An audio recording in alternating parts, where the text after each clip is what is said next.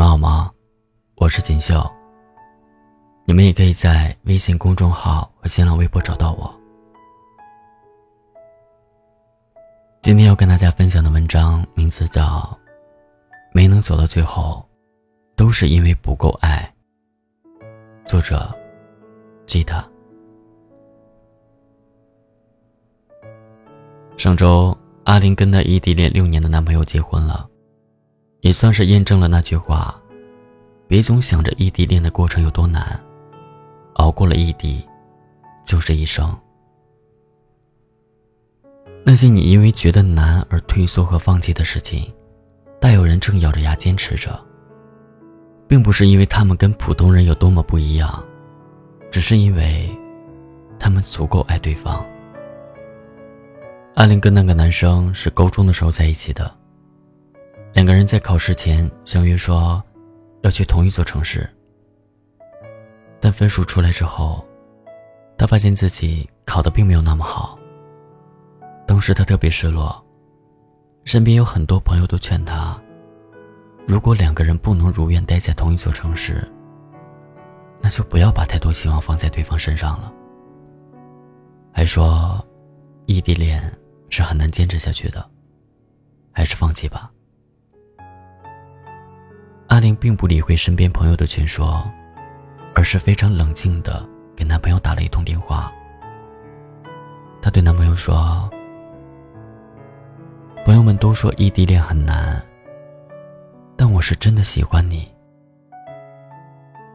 也许你上了大学以后，你身边会出现很多比我对你更好的，长得也比我更好看的女孩。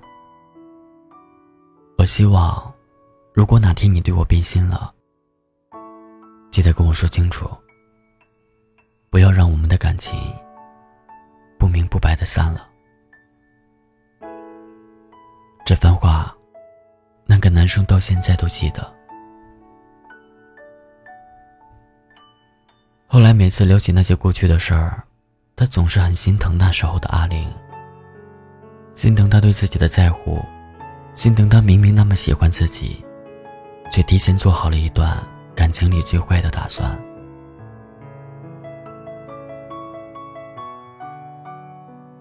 好的异地恋就是，你可以为了对方做出适当的让步和妥协，但绝不会强势的逼着对方跟自己选择同样的方向，以此表示真心。异地恋是需要维护的。不让异地恋变成一场捆绑的爱，是每个异地恋的人都应该考虑的事情。在车站分别的时候，两个人拥抱了彼此。阿玲含着泪对他说：“记得想我啊。”他摸了摸他的脑袋，跟他说：“忍住，不许哭，我一定会想你的。”你也是啊。于是，他们带着沉甸甸的不舍，分别踏上了去往北京和广州的路。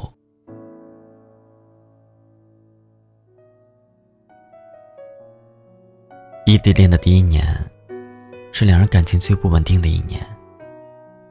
为了打破这种不稳定，他们做了一些让人非常感动的事儿。两个人隔着两千两百公里，在各自的城市进行约会。头一天晚上，他们交换城市地图，帮对方定好约会当天要去的地方。虽然明知道不会在约会的地点见到男友，但阿玲还是会打趣的说：“那我可要化个妆出门了。我还没到的时候，你不许自己先吃。”两个人就这样。各自吃饭、逛街，穿过北京和广州两座城市的大街小巷，并及时与对方分享自己当下的心情，把原本一个人无趣乏味的生活，过得好像身边有对方一样。在那个人不能陪在身边的日子里，他们用自己独特的方式继续相爱。临近毕业的那一年，阿玲说，她要待在自己的城市工作两年，想存一笔积蓄再过去找他。但对方觉得这样没有必要，还是希望他可以赶紧来到自己的身边。阿玲却坚持自己的想法，不希望那么快就过分的依赖他，觉得这样对两人以后的生活都不好。那是他们这些年来为数不多的一次争吵。吵到最后，阿玲突然笑了。至少，我知道你是在乎我的。再等等我吧。异地恋之所以让很多人觉得惶恐不安，大多都是因为你琢磨不清那个触摸不到的人不在自己身边的这段日子。他到底是在想念，还是在遗忘？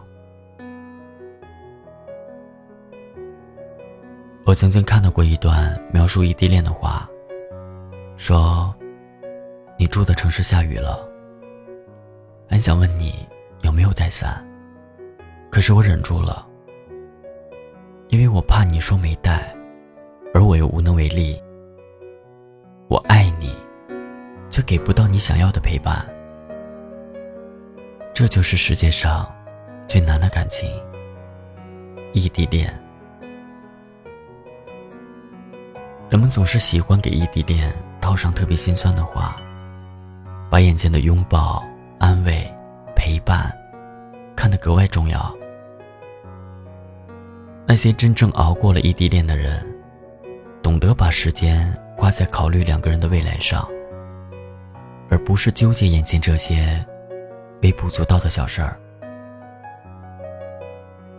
只要足够相爱，他在或不在，并不会改变什么。距离并不可怕，不爱才可怕。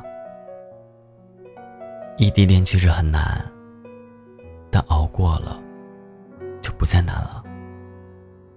如果你也在经历异地恋，希望你们好好珍惜对方。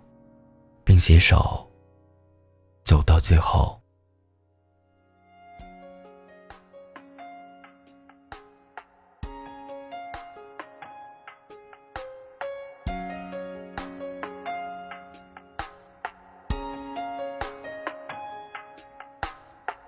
你身上专属的陌生味道，是我确定你存在的目标。不用来回张望了，知道其实我们相隔着一个街角。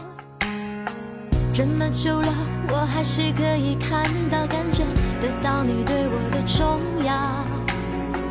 不会被天黑天亮打扰，你每一次的温柔我都想炫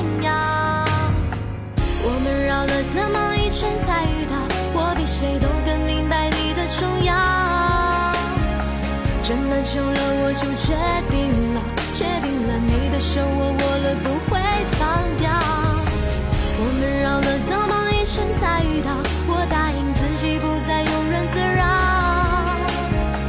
因为我要的我自己知道，只要你的肩膀愿让我靠。你身上专属的陌生味道，是我确定你存在的目标。不用来回张望了，知道其实我们相隔着一个街角。这么久了，我还是可以看到、感觉得到你对我的重要。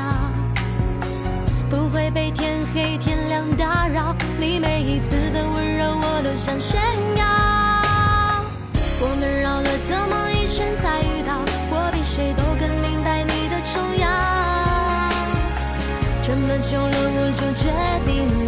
定了，决定了，你的手我握了，不会放掉。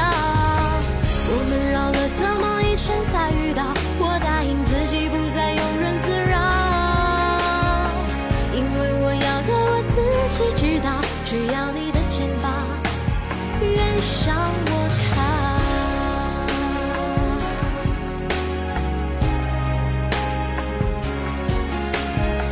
这么久了。我就决定了，决定了。